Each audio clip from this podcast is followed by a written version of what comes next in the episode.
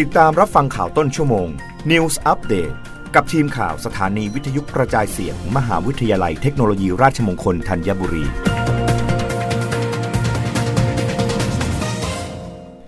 รับฟังข่าวต้นชั่วโมงโดยทีมข่าววิทยุราชมงคลธัญบุรีค่ะ สิงคโปร์ยืนยันพบผู้ติดเชื้อโรคฝีดาดลิงในชุมชน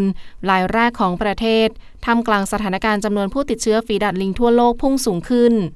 กระทรวงสาธารณาสุขสิงคโปร์ยืนยันพบผู้ติดเชื้อโรคฝีดาดลิงในชุมชนรายแรกของประเทศ เป็นชายชาวมาเลเซียอายุ 45 ปี ที่มีถิ่นพำนักในสิงคโปร์ซึ่งเวลานี้รักษาตัวอยู่ที่ศูนย์โรคติดเชื้อแห่งชาติของสิงคโปร์และมีอาการซึ่งขณะนี้รักษาตัวอยู่ที่ศูนย์โรคติดเชื้อแห่งชาติของสิงคโปร์และมีอาการทรงตัว ขณะเดียวกันผู้ที่สัมผัสใกล้ชิดกับผู้ติดเชื้อรายดังกล่าว ได้เข้ารับการกักตัวเป็นเวลา 21 วัน นับตั้งแต่วันสุดท้ายที่สัมผัสผู้ติดเชื้อ และกระทรวงสาธารณสุขสิงคโปร์จะมีการติดตามสถานการณ์โรคฝีดาดลิงอย่างใกล้ชิดรวมทั้งเตรียมความพร้อมและมาตรการรับมือ หากจำเป็น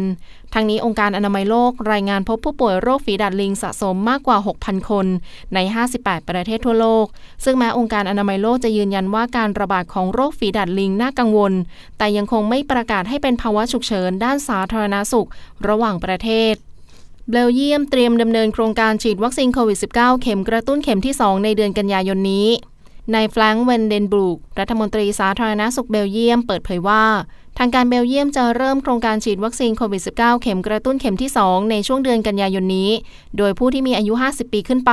และผู้ที่มีภาวะภูมิคุ้มกันบกพร่อง ที่ได้รับวัคซีนโควิด -19 เข็มล่าสุดมาแล้ว อย่างน้อย 3 เดือน จะเข้ารับวัคซีนเป็นกลุ่มแรก ทั้งนี้เบลเยียมมีผู้ติดเชื้อโควิด -19 รายใหม่ เฉลี่ย 5,518 คนต่อวัน เพิ่มขึ้นร้อยละ 44 จากสัปดาห์ที่แล้ว ซึ่งเป็นผลมาจากการระบาดของเชื้อกลายพันธุ์โอมิครอน สายพันธุ์ BA5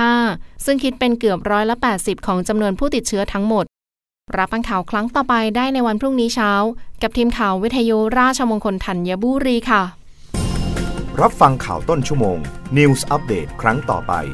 กับทีมข่าวสถานีวิทยุกระจายเสียง มหาวิทยาลัยเทคโนโลยีราชมงคลธัญบุรี